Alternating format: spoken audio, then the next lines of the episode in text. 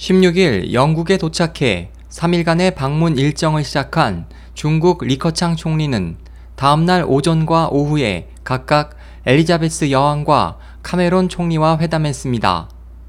이번 회담에서는 중국에 대한 에너지 공급 확대와 영국 고속철도, 원자력 발전소에 대한 중국 기업의 사업 참여 강화 등이 논의됐으며 에너지 및 환경, 금융 등의 분야에서 총 140억 파운드, 약 24조 원 규모의 상담이 마무리됐습니다. 이와 관련해 영국에서는 중국 정부의 오만한 외교 자세와 인권 문제보다 경제 관계를 중시하는 카메론 정권에 대한 비판이 높아지고 있습니다. 이번 방문 직전 중국 측은 여왕과 만나지 못하면 총리의 방문을 취소한다며 여왕 면담을 요구했습니다.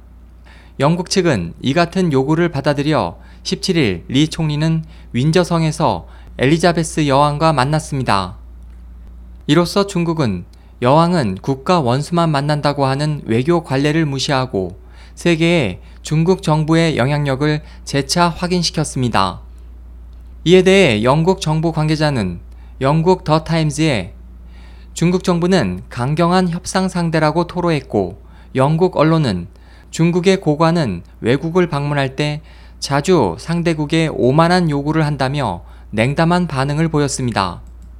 영국 더 타임즈에 따르면 중국 측은 또 영국 외무성에 양국 총리 부부 면담 시 사만다 캐머런 총리 부인의 복장에 대해 사전에 문의했으며 또 류 샤오밍 중국 대사는 총리 방문 직전에 영국은 독일과 프랑스에 이어 유럽의 세 번째 국가라고 영국을 경시하는 듯한 발언을 했습니다.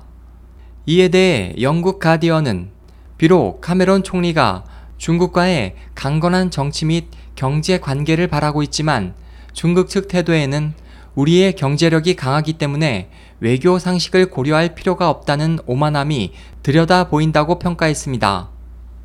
하지만 중국 정부의 오만한 태도는 이번만이 아닙니다.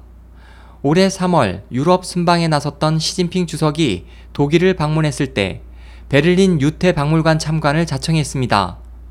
제2차 세계대전에서 중국을 침공한 일본을 견제한다는 의도를 밝힌 시 주석에 대해 독일 측은 응하지 않았다고 보도된 바 있습니다. 2009년 12월 당시 시진핑 부주석의 일본 방문 시 방문 직전 이란과의 회견을 강하게 요구했고 일본 측은 특례로서 이를 받아들였습니다.